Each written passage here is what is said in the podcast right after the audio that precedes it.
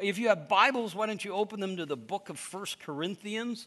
If you need a Bible, raise your hand, and that is page 624 on a Bible that if you get it from us. So it's First Corinthians chapter 15. Somebody said today, How's it going? I said, It can't get much better than this. Five weeks from yesterday, first Iowa football game. So uh, we're ready. We're ready. I was watching a game uh, on tape this weekend, and they were they were wearing throwback uniforms. Okay, they were wearing throwback. So look at, I went retro today. So that's what I did. I did my throwback too. So I'm ready for it. Five weeks, and, and we're looking for it. Devils are supposed to be pretty good too. We'll see. We'll see what happens. Um, what do we got? That's it. So you're there, right? First, uh, First Corinthians chapter 15. We are in week nine of a 13 week series on doctrine. And uh, I'll be honest with you. It's a, not that I'm not normally, but, but I, I, wouldn't even normally even talk about it. I was not that excited about doing this series. Um, it, I, I kind of wanted to get in and do a book, and that's what we do. And uh, the, the, way we decide now is, is, essentially Justin, Luke, and I are the three primary teachers at the different campuses. And uh, we got together, and the two of them wanted to do this. I was, it, it was neutral on it. And uh, I, a lot of people don't really get it, but I'm pretty coachable and very easy to work with, honestly. And so I said, okay, guys, if you want to do it. And, and I told them last week, I was wrong. This has been a great series, and each week I get a little more excited about it. And, and probably on, on two levels. One, I'm always learning, and I'm starting to see that, that, that big picture. I think to be reminded over and over again is that God's writing this story, and, and, and we need to see where we fit into it. We fit into it as a church, we fit into it individually. Probably the other thing, and this is even more important to me, uh, we've had a, just a huge response from people especially people who are, who are here at Redemption who are not Christians. And, and last Sunday, um, we had five different people uh, come up with our staff. So we've started probably however long ago. After every service, we have staff or members of ministry teams who are in the front to pray with you. And we had five different people come up last week and pray to receive Christ for the very first time. And, and that's a, yeah. And we, I understand that. I mean, I got the theology of that. I know that's God doing that in the Holy Spirit. But, but when, I, when we talk to them, what, what they're seeing is, is seeing that sequence of things come together. So, so God is doing something. Uh, we, have noticed it at Redemption Church. We're seeing so many people that we don't know that, that are here for the first time, uh, and many who are coming not just from other churches, but but people who are brand new and questions. And, and maybe that's a little bit about what happens, you know, right now. And maybe it's a little bit of economy, a little bit of uncertainty. And, and so God's doing something in people's heart. Now, maybe you're here today and, that, and that's you. Uh, maybe you came with questions, and we love to say that you came to the right place because we've got answers. Uh, not because we're so smart, but we know the God who created it all, and we know Him, and He gives us answers. So we're not afraid of questions. Uh, we, we love, we love the fact that, that God touches people's hearts and, and prompts you. And maybe even, maybe even creates a little bit of agony and tension and friction in there. That's okay. That's good. That oftentimes is the Holy Spirit doing something in your life. So let me, let me retrace our steps very quickly and just in sequence of the study. So we, we began by looking at the Trinity, Father, Son, and Holy Spirit and then we've subsequently seen them at work. Then we looked at Revelation, so we said we can know about a God or a higher power just by looking around. So I, I, I should be able to look at a, at, a, at a sunset, at the universe, so look up or look down to biology, and I should see, gosh, there's got to be a creator here. It's just, it's just unimaginable that this whole thing's an accident. Now, that doesn't in and of itself get me to the Father, Son, and Holy Spirit, but that tells me there's something bigger than me. Then God reveals in His Word who He is, who we are, how we as sinful people can come to know Him, a holy God. So we looked at Revelation and then creation, that God created all of this. And then we spoke about the, the capstone of creation, which is you. that God made us in His image, different than a dog or a cat or a cheetah or a mountain or a river or a spider. You're made in the image of God. However, man sinned and shattered that image. So now there's a distortion around us. Uh, then God said, You know what? But I'm going to save for me a people. And then we said the last two weeks plus this week form a little mini series within the broader series. We look at God promises now, I'm going to send this, I'm going to send the Savior to my people.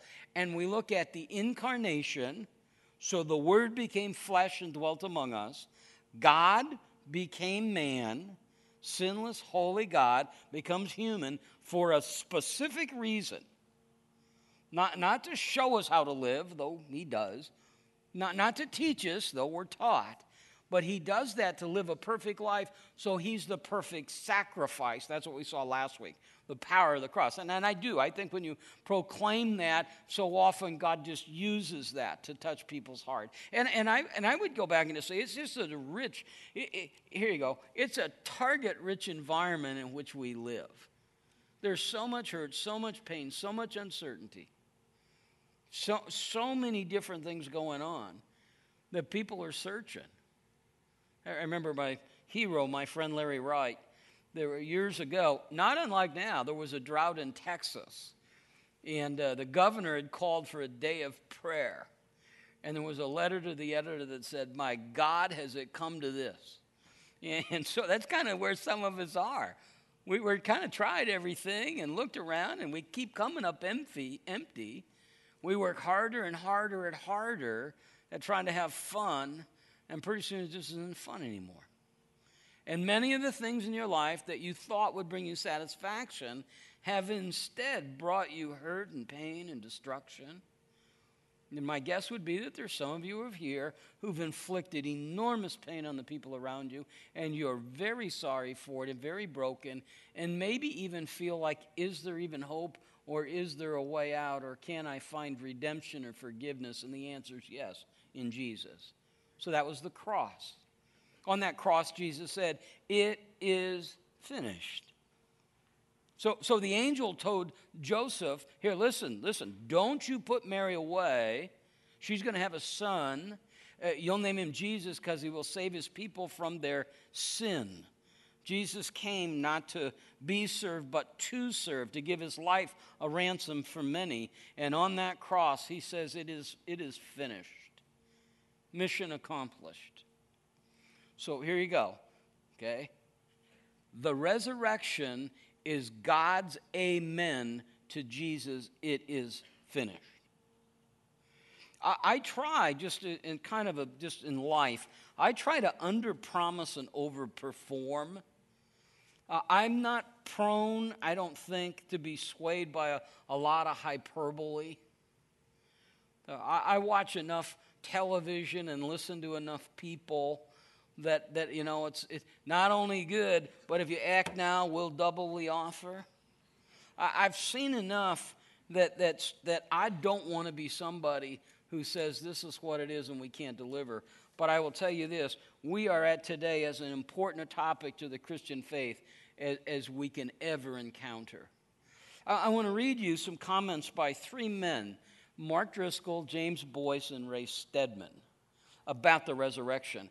Um, uh, Driscoll writes this If Jesus is dead, then Christianity is dead. If Jesus is alive, Christianity is alive. Apart from the resurrection of Jesus Christ, there is no Savior, no salvation, no forgiveness of sin, no hope of, of resurrected eternal life. Apart from the resurrection, Jesus is reduced to just another good but dead man. And therefore, is of no considerable help to us in this life or in life after. Plainly stated, without the resurrection of Jesus, the f- few billion people today who worship Jesus as God are gullible. Their hope of a resurrection life after this life is the hope of silly fools who trust in a dead man to give them life. Subsequently, the doctrine of Jesus' resurrection is without question profoundly significant and worthy of the most careful consideration and examination. Mark Driscoll. James Boice, Love Boice, Love reading. And many of you probably are not familiar with James Boice. And, and, just a wonderful author. I love the way he writes. He's a brilliant guy. Love to listen to him. Great voice. Um, he just he just a, a one. It sounds a little like Dan Aykroyd, really. But I love to listen to Boice. Uh, he, he writes this The resurrection proves that Jesus Christ is who he claimed to be and that he accomplished what he claimed to have uh, come to earth to accomplish.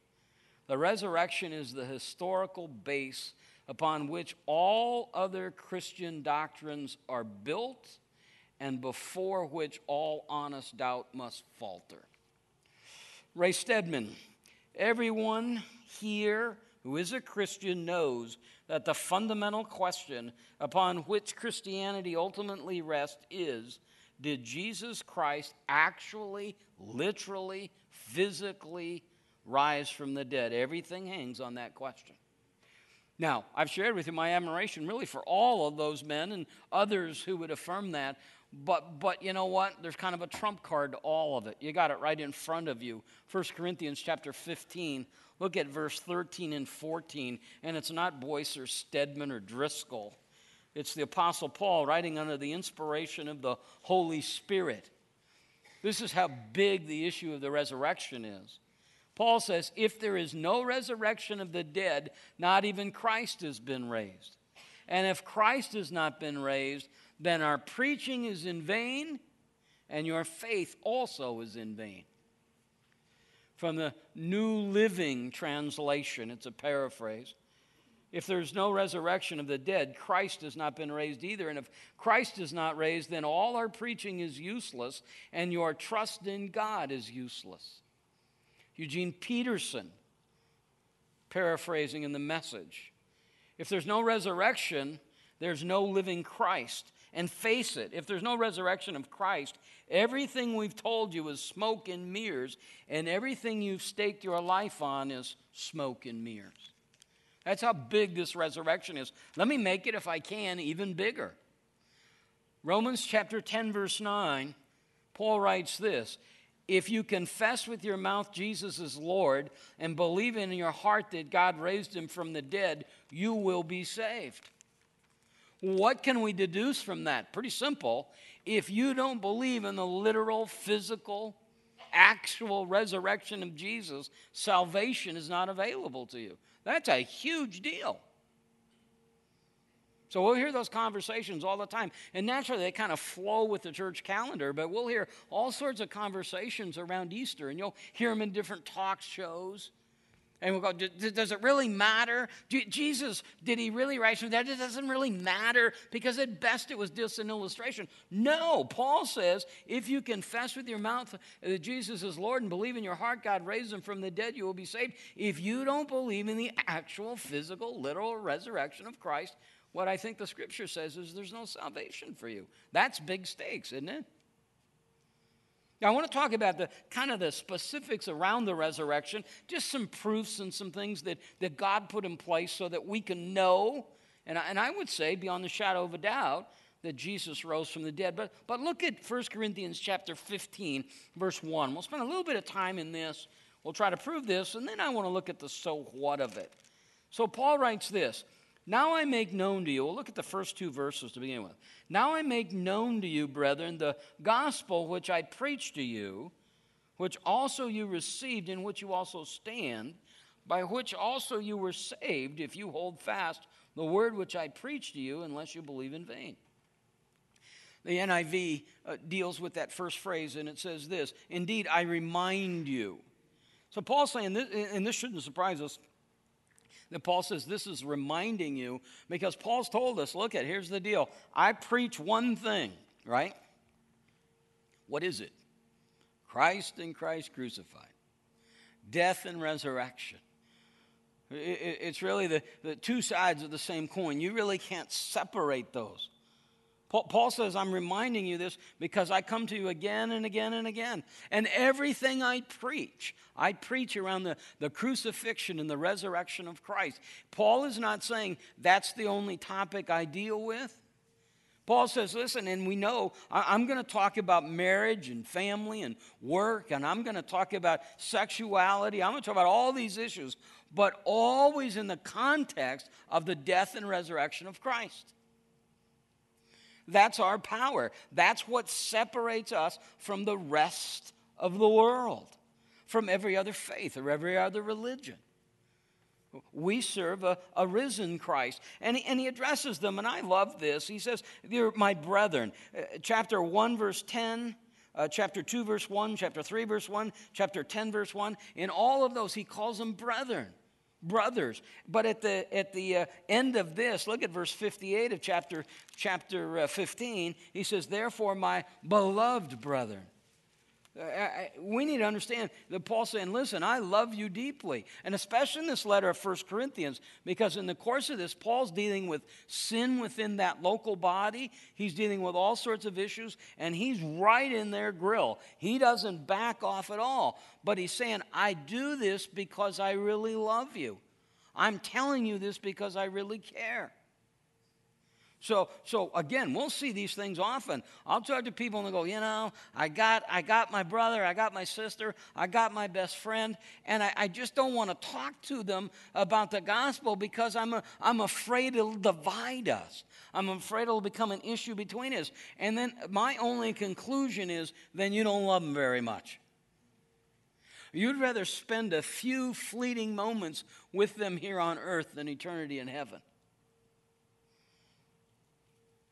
My brethren, I love you. I, I, want to make known to you, remind you of the things which I preached to you, which you received, in which you also stand.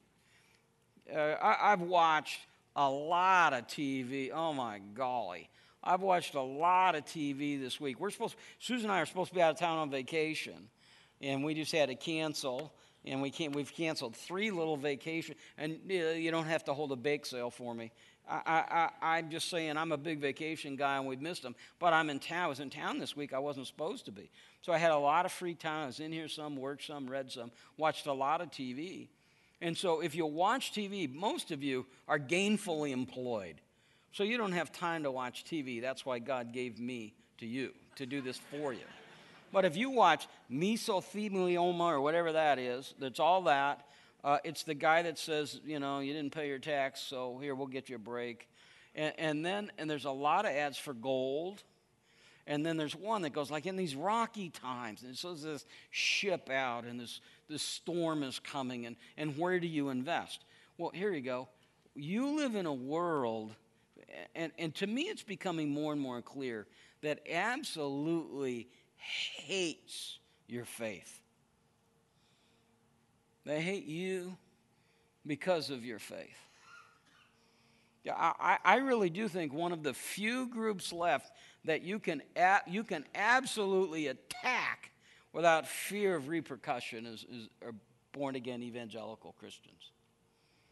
In the midst of that, by the way, that's a good, because that gets us in the game. That's good, because that gives us an opportunity to go after it. I don't mind that one lick. My, my, uh, the personality trait I hate the most is passive aggressive. I hate passive aggressive people. I, I hate's too strong a word, but you get the drift. I like it. Let's, let's bring it on, man. Let's go. Let's talk about it. In these rocky, stormy times, so here you go. After we finish this series, we're going to spend five weeks talking about the hard sayings of Jesus. Then we have two weeks to talk about whatever we want at the different campuses. Then we're going to study First Thessalonians. Okay, 9 11, the 10th anniversary, is on a Sunday this year. So I want to I want to speak about 9 11 in the context of hard saying of Jesus. And I went back and found the file that, that I did, the first lesson that I did after 9 11. And I was, going back, I was going back through that. And, and I just saw how we are coming back again to stand firm, how it's coming back again and again and again to the Word of God. It's kind of what he says in verse 2. I'll pull this together. By which you are saved if you hold fast. Here's what I discovered we had a corporate 9 11. I mean, 9 11 is just one of those, that's all you got to say, and everybody's on the same page right now. Here's what I've discovered we're having our own personal 9 11s all the time. Some of you had a 9 11 this week. Some of you had somebody that you love really desperately say to you, you know what? I don't love you anymore. Had a kid that you've poured your heart into time, energy, effort, love, and they say no thanks. You've had a boss that says it's tough times, we're going to downsize.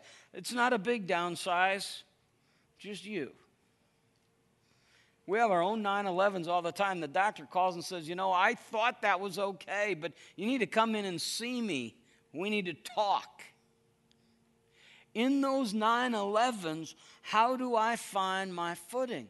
How am I not just blown to and fro with all of the circumstance around us? Because that's the way life is, right? Very difficult.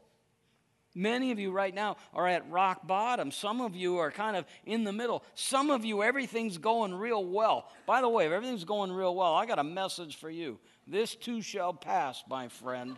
I bank on it. Okay? Well, how do I how do I get my bearings? How do I find my true north? How do I find stability in the midst of this? I stand firm on the word of God. It's the word of God in which you look at verse 2, in which you are saved, present tense. This is us now. We're saints. Not because of anything we've done, we're saints because if we are in Christ, believe in Christ, with Christ. For God so loved the, the world that he gave his only begotten Son, that whoever believes in him shall not perish but have everlasting life. We're in Christ. As I love this idea, as certain of heaven as the saints that are already there. Now he gives us the gospel. Larry, Larry used to call 1 Corinthians chapter 15, verse 3 and 4, 5, the gospel in a nutshell. He said, For I delivered to you of first importance. In other words, it's foundational, it's fundamental to our whole understanding, to our belief. Uh, I delivered to you of first importance what I also received. Paul writes to the church at Galatia, and he says in Galatians 1:12, for I neither received it, meaning this truth and teaching, from man, or was I taught it, but I received it through the revelation of Jesus Christ. He said, Christ showed me this. The Holy Spirit taught me this. He said, Here's the gospel. You see it there, verse 3. You know, Christ died for our sin according to the scriptures, that he was buried and that he was raised on the third day uh, according to the scriptures. And then we're told in verse 5 he appeared to Cephas, that's Peter, to the 12, and then to as, as many as 500. There's the gospel. Let's touch on it, be reminded. For, for Christ died for our sins. That Christ died is not Fox News Alert stuff. That Christ died is, is, is nothing. Listen, they, I think they say there's something like six, six and a half, seven billion people alive now. Roughly the same number of people who've lived and died. So the 14 billion plus or minus people who've lived, they've all died.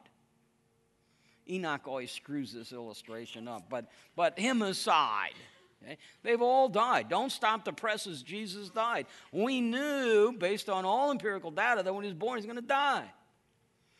But what the scripture tells us is that he died for our sin. It's what we studied last week in 2 Corinthians chapter 5 verse 21. God made Jesus who knew no sin to be sin on our behalf that we might become the righteousness of God in him, in Christ. He took our place. He died for our sin. That's our faith that we've sinned and our sin is an offense to a holy God, and a holy God and his justice and his holiness and his righteousness demands payment for our sin. And it's a payment, a perfect payment, a perfect sacrifice that we can't make. That's why the Word became flesh and dwelt among us. Christ died for our sin.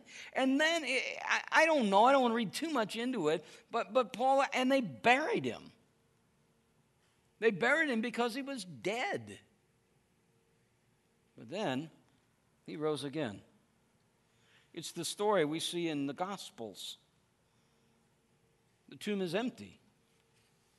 One author writes this A follower of Buddha writes that uh, of that religious leader, when Buddha died, it was with utter passing in which nothing whatever remains.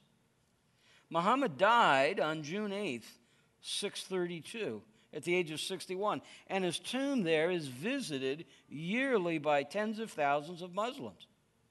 But they come to mourn his death, not to celebrate his resurrection. Yet the Church of Jesus Christ, not just on Easter, but at every service, celebrates the resurrection. We serve a risen Christ, a God who's alive. Not, not just a teacher, not just a role model. Uh, by, by the end of the week, or by the end of the, the day last Sunday, every lesson gets different. So the first, I always tell the 8.30 people, you're the rough draft, okay? Then 10.30 is when we tape. This is the one that goes on the website.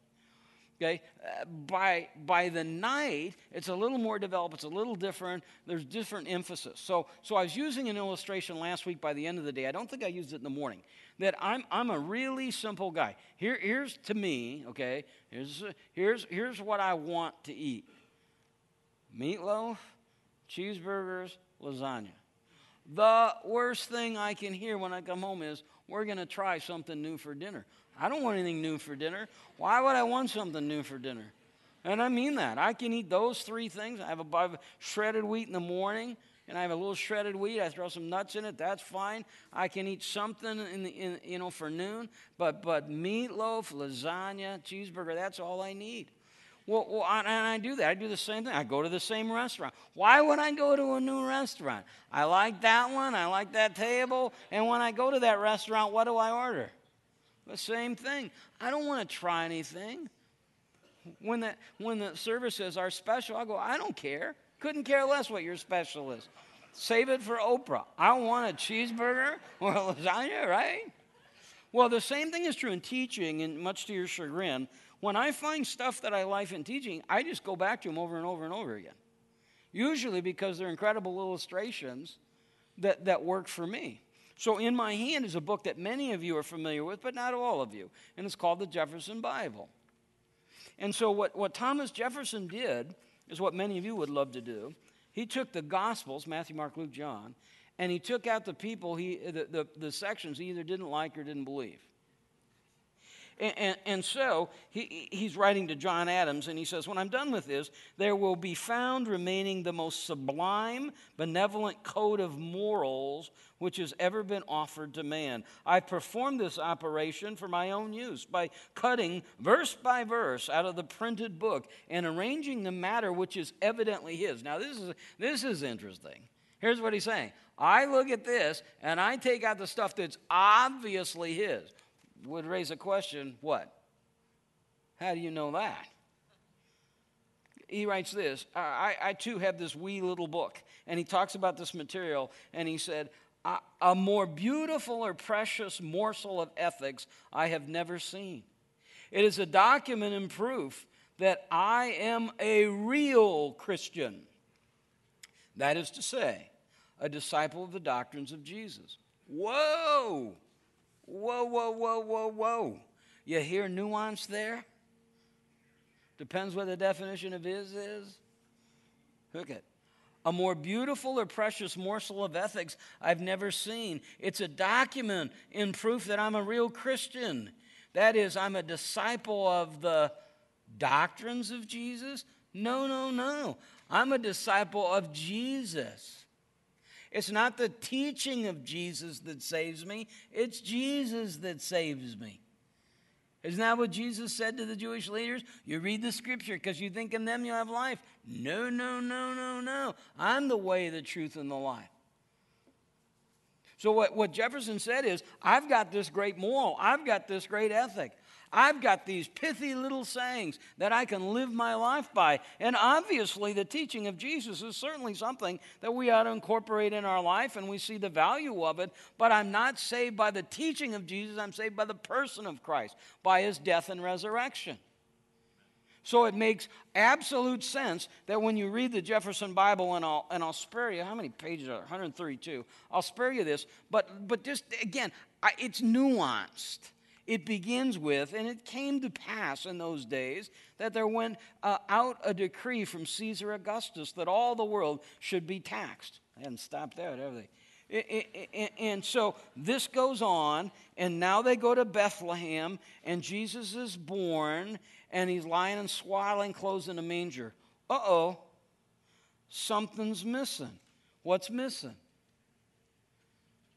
No virgin birth, nothing supernatural. Here's the last sentence of the Jefferson Bible. There laid they Jesus and rolled a great stone to the door of the sepulchre and departed. No hope there. This guy, this may be no mistake about it, he may be as smart as any person that's ever lived, but he's dumb as a brick when it comes to this stuff. He's not filled with, inspired with, or convicted by the Holy Spirit. And he makes the mistake that so many make. I want a good teacher. I want a moral leader. That's what Gandhi said. Gandhi said, I reject the idea that Jesus or anyone else could die for my sin, but I read the Gospels every day and I follow the teaching of Jesus, and the Mahatma was an extraordinary man. So to kind of kind of kind of make sure we all get it, that's why I always say based on his own testimony, he could well be the nicest guy in hell. But we know he's in hell based on his own testimony cuz I reject Jesus. Either look at either Jesus is the way or he isn't. If the Mahatma or anybody else can get there outside of Jesus, why are we here? Let's go home. It's almost time. Let's get ready for some football. If that's what we're going to do on Sunday, why aren't we doing that on Sunday? See that? Because this stuff is really true. Jesus died for our sin. He was buried. He raised again. And, and, and this was all based on what the scripture says. Now, I've got, uh, depends on how we cut it, let's say 20 more minutes roughly. It'll feel like an eternity to you, though but, but I, I can make it feel worse. So here you go. oh, well. I know, Ron. I can handle it. Tell me you'll get the tape, Ronnie. But here you go. What are you going to do with this? So, so along, along, along, comes this truth that you're a sinner. What are you going to do with it? I got four options. You can deny it. No, I'm really not. You can admit it. This is what most people do, by the way, and resolve to fix it. Moral realignment. I'll do better. The third option is to admit it and be filled with despair. The, the fourth is to admit it and turn to repentance and faith in Jesus. Many of you might not know the name John Newton, but you know his most famous work. It's probably the most recorded song in the history of, of songs and songwriting Amazing Grace. Newton was indeed the wretch that he wrote the song about. Amazing Grace, how sweet the sound that saved a wretch like me. He, he was a slave owner, slave trader. Amazing stories of how he would force his female slaves to have sex with him. All, the stuff, and then God saved him. At age 82, Newton wrote this My memory is nearly gone, but I remember two things that I'm a great sinner and that Christ is a great Savior. See, that's your story too. On his tombstone, it reads this not John Newton, writer of Amazing Grace, John Newton, preacher, John, it doesn't say that. It says John Newton, clerk, once an infidel a servant of slaves in Africa, was by the rich mercy of our Lord and Savior Jesus Christ preserved, restored, pardoned, and in his case appointed to preach the faith he long labored to destroy. That sounds a lot like the Apostle Paul, doesn't it? Man, I was trying to beat this up. I tried to wipe it out. That can be your story too. God will preserve, restore, pardon you today. It's a matter of coming to Him in repentance and faith. So that's the gospel. When we make all this, what's the gospel? Christ died for our sin according to the scripture, and He was buried, and He rose again, and then He appeared. To Peter, and you look in verse, verse, what is it, verse 5, to Peter and then the 12 and then the others. It's, and it doesn't tell us how or what that meeting with Peter was like. I have to believe that if there was any who needed to see the risen Christ, it was Peter. It was Peter who had said, I never knew him. I never knew him. It was Peter who, who intimidated by this little, this li- I always have this picture of this little girl. Like I, I keep in my mind a picture of girls I think could beat me up. Like I'll see a girl at the gym and go, mm, I think she could beat me up. It's almost everybody. But, but I see in my mind this little servant girl and this big rugged fisherman. And she says, You were with him too. And he said, No, I wasn't. And one of the gospel writers tells us at that moment, Peter's eyes and Jesus' eyes met. They locked. And Peter went away and wept bitterly. The exact same response that Judas had, but a different outcome. Because Judas was filled with despair. Peter, not on his own, but with the Holy Spirit, is now filled with hope. And this fisherman is intimidated by this little servant girl. By the time we get to Acts chapter 4, verse 12, is standing up to all the power of the Jewish leaders, risking his life. And he says, Here's the deal, boys. There's salvation in no one else, for there's no other name under heaven that's been given among men by which we could be saved. So that's the, that's the story of the gospel. That's the resurrection. I, I want to encourage you to call a friend I want to encourage you to, when you get home, Google evidence of the resurrection or some variation of that. And there's all sorts of information. Years ago, Josh McDowell wrote a very detailed book called Evidence That Demands a Verdict. Within that was a little section on the resurrection. And out of that came a little book called The Resurrection Factor. And that book was in and out of print very quickly. I, I got online, I have no idea how I did it. I got online and I, and I found something that threw me back into kind of almost a re release online of that book. It's really a helpful book. Part of what it does is talk about uh, crucifixion, what crucifixion is like, but then the hardcore evidence of the resurrection. So, so we know this. We'll touch on it uh, just briefly. When, when, when, Jesus was di- died, he was buried in a tomb, and that tomb was sealed with a, with a, a rock okay, that covered the entrance to that tomb, weighed somewhere between one and a one and a half tons. And then across that was put the, the, the, the label, the seal of Rome. It represented the authority and the power of Rome, so that if anybody broke that seal, the wrath of Rome would be on you. And then, because they were afraid that something might happen, they weren't sure what was going to happen here. They was afraid maybe somebody'd steal the body or well, they didn't know they put in front of it a Roman guard. It would be 16 professional killing machines. They weren't afraid of you, they were afraid of the power of Rome. So, what they would do is they would sleep and stand guard. There would always be at least four soldiers standing guard to ensure that that tomb was sealed. But on that first Easter morning, the seal is broken, the guards have vanished, they knew exactly what would happen. They were subject to capital punishment at that moment. The tomb is empty. The stone is gone. We get the sense that it's almost as though it was literally picked up and moved over here. The tomb is empty except for the grave clothes that Jesus was buried in. And then it's as though pff, the body has evaporated Then this risen Christ. Okay? All of those things. Still the tomb's empty, but then we see a risen Christ appears Peter 12, James 500. See, on that first Easter morning, here's the reality the, the tomb was empty. I always, I always get a little bit of kick out of the explanations that go with it. Two of my favorites, maybe I'll give you three here. One is that the body was stolen. Here's the deal the problem with that is you got to ask yourself who would steal the body? The Jews want evidence that it's there. They benefit not from a stolen body. The Romans have put in these elaborate safeguards to make sure the body doesn't disappear, and all of Jesus' guys are hid out in an upper room.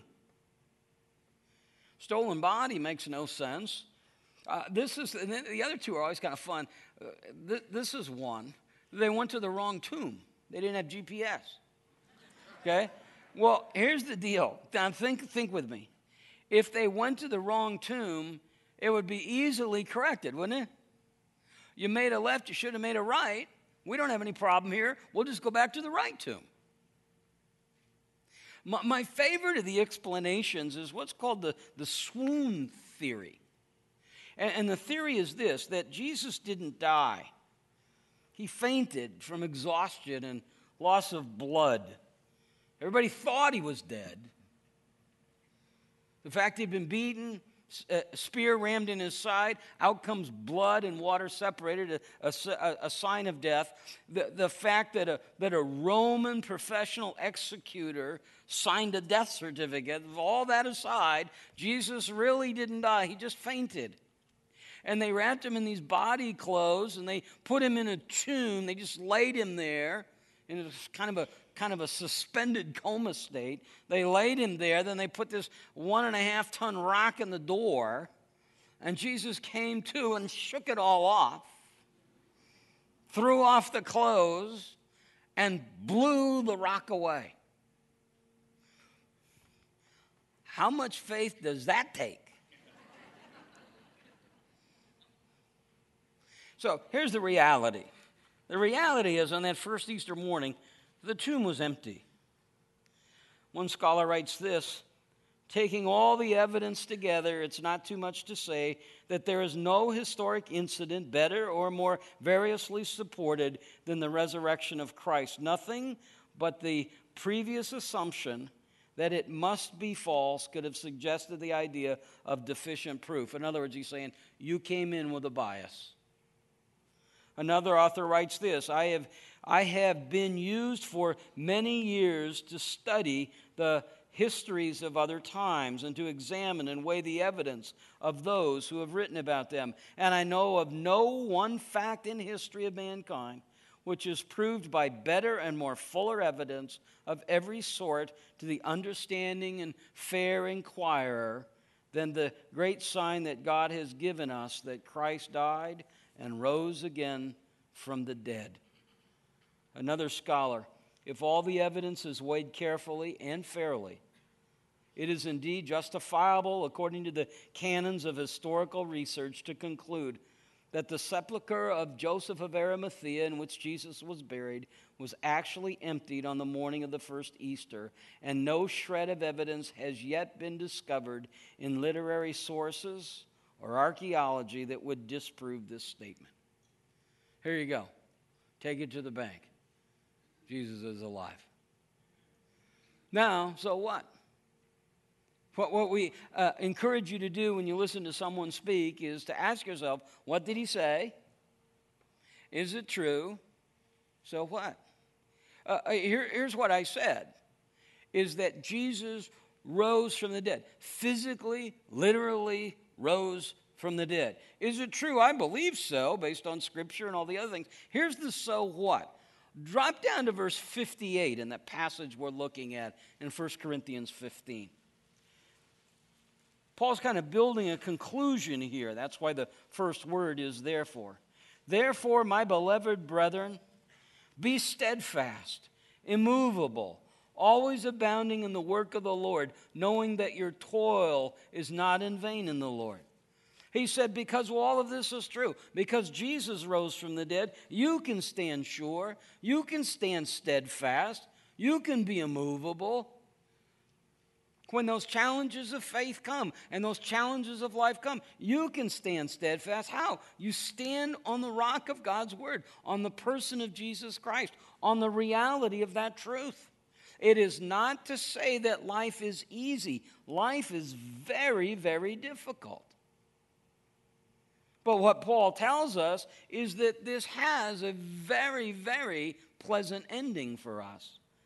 Verse 51, same chapter. Behold, I tell you a mystery. We will not all sleep, but we will all be changed in the moment, in the twinkling of an eye. Now, I want to talk about that. And so go to the right. To, it's page, I think I wrote a page down. It's, if you have a Bible from us, it's page 641. It's 1 Thessalonians chapter 4. Paul's writing to the church at Thessalonica, and there's some confusion about what happens when we die in this resurrection. So Paul says, Listen, I, I don't want you to miss this. Verse 13, 1 Thessalonians chapter 4, verse 13. As I said, this is the book that we will be studying next. Paul, Paul, writes this I don't want you to be uninformed, brethren, about those who are asleep, those who, but so that you will not grieve as those, the rest, who have no hope. He said, There's a whole bunch of people who, when death comes, their heart is broken. There's a whole bunch of people. It's, it's called the rest. It's those who aren't in Christ, those who aren't believers in Christ, those who aren't followers of Christ. They have no hope. He said, For we believe that Jesus died and rose again, and even so, God will bring with him those who have fallen asleep in Jesus those who are in Christ, those who believe in him. God so loved the world he gave his only begotten Son that those who believe in him will not perish but have everlasting life. There's the theme over and over again. For this we say to you by the word of the Lord, that we who are alive and remain until the coming of the Lord will not precede those who've fallen asleep. He said there'll be Christians who are dead and Christians who are alive. We won't precede those, for the Lord himself will descend from heaven with a shout, with the voice of the archangel, with the trumpet of God, and the dead in Christ will rise first. Then we who are alive and remain will be caught up together in the clouds to meet the Lord in the air. So, whether you are somebody who's alive when this happens or dead, it doesn't matter. We're going to be together. And here's the words at the end of verse 17 and we will always be with the Lord. Here you go. Here's the so what. Therefore, comfort one another with these words. In that passage we're looking at in 1 Corinthians chapter 15, verse 55, Paul writes, Oh, death, where's your victory? Oh, death, where's your sting? The sting of death is sin and the power and the law, but thanks be to God who gives us victory through our Lord Jesus Christ. Paul tells us that God in Acts, I'm sorry, Luke tells us in, in Acts chapter 2, verse 24, that God raised Jesus up again and put an end to the agony of death. What does that mean, the agony of death? We, uh, years ago, were formed as East Valley Bible Church, and there was a lady in our church. She was a wonderful, wonderful lady. Got cancer, very, very sick, and the, the doctors treated her in every way they knew. He said, There's nothing more we can do for you, but if you'd like, you can go down to the Med Medical Center at, at, at Tucson. There's some experimental drugs and things we're working on. She did. And, and I would go down. I was in Tucson once a week, and I would go and I would visit her, and I just watched her, watched her die. Agonizing death. The chemo that they were giving her was so strong that it was actually eating from the inside of the skin out. Her, her face was just fiery red. So, put an end to the agony of death. He certainly doesn't mean the physical agony. This, girl, this lady loved Jesus. He puts an end to the uncertainty of death. Uh, almost every night, as part of my wind down, I'll, I'll YouTube. I think YouTube, YouTube is a little bit like TiVo. It's one of those few inventions that really lived up to its billing. And so I'll watch different things on YouTube sometimes funny, sometimes provocative, some speeches. So I was watching the other night uh, a, a, a, speech, and, and so I began to look and check other sources. So I thought I'd show you this clip. The guys are great. I, last night at like 10, I, I emailed Josh and I said, hey, can you get this up for tomorrow? And, and he said, yeah, it's a minute and 32 seconds. And my, my point, there's a political aspect, I imagine, to this. And my, my fear, i tell you my fear in showing you this. My fear in showing you this is you get distracted by the, by the political part of it and you miss what the speaker is saying. I think it's so powerful and so moving. So, so, so the audio may not be the best, and it's off of a television show from years ago, a newscast, but I think you'll get the idea. So let's, let's take a look at this.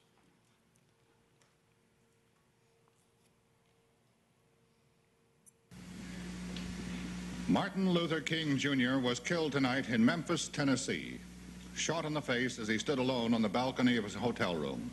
He died in a hospital an hour later. Last night, he said this. I don't know what will happen now. We've got some difficult days ahead. But it really doesn't matter with me now because I've been to the mountaintop. I don't mind. Like anybody, I would like to live a long life. Longevity has its place. But I'm not concerned about that now.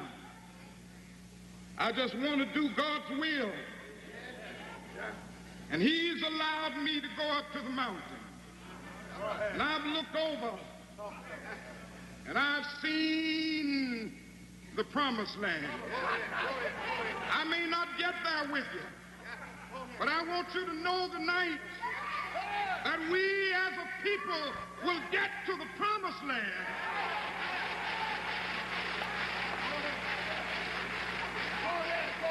So I'm happy tonight. I'm not worried about anything. I'm not fearing any man. Mine eyes have seen the glory of the coming of the Lord.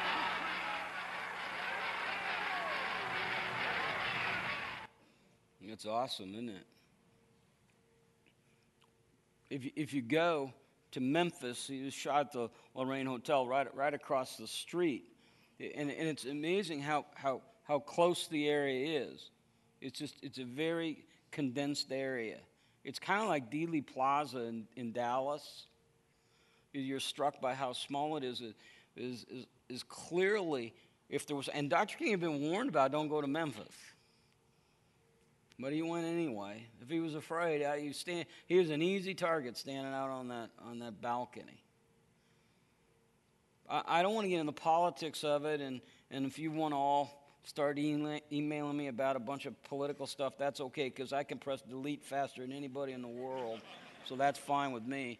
I, I want you to see, because I believe that you hear him say, Listen, I'm not afraid to die, which means I got the, I got the strength to live. And all of a sudden we go, well, I'm, not, I'm not afraid to die. Here's, here, here's what strikes me is everybody wants to go to heaven, but nobody wants to die that we say all of this stuff, but when push comes to shove, we'd rather be here in the land of the dead than go to the land of the living. See, that's the power of the resurrection to me.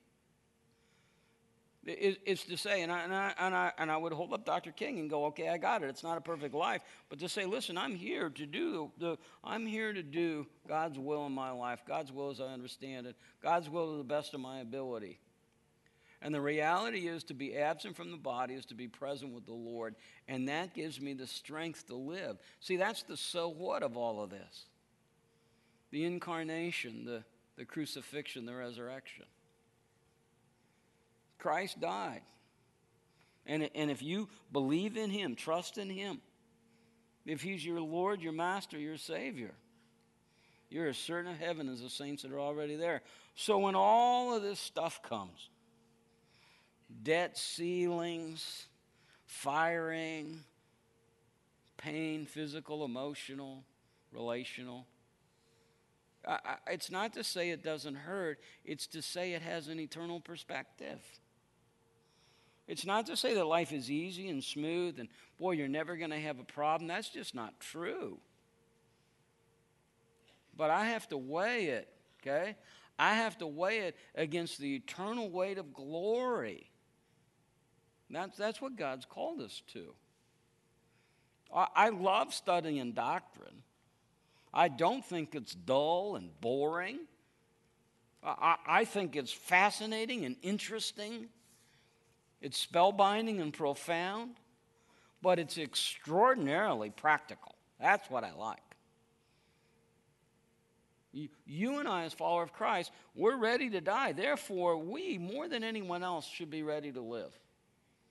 Not, not afraid of any man or any person or any force. It's not to say we don't get scared. It's not to say that if you're walking down the street and somebody jumps out at you, you're going to flinch just like that. But when I take my breath and everything settles, I understand that greater is He that's in me than He that's in the world. It's enormously practical and enormously profound and, and, and yet simple. And it's available to every person in this room, here in the chapel, or in the conference center today by simply coming to Christ in repentance and faith. In front of each of the two rooms after this service and every service, every Sunday, we have people from our staff who are here, who, who are here to answer any questions you have, to pray with you, as those five people did last week, who became new creatures in Christ at that moment, who are saved, who are in right relationship with God. Maybe you've been around this all your life and you've never responded. Today might be the day to respond. Or maybe you're brand new. You don't even know why you're here. Something just happened and got you to come here. Maybe you're hurting. Or maybe everything's going great and you go, it's going great and it's still empty. These men and women are here to talk to you to pray with you. And if you're someone who, who is a follower of Christ, boy, we know that doesn't mean the end of the difficulties in the world. And one of the most powerful tools we have is to pray. So they're here to pray with you.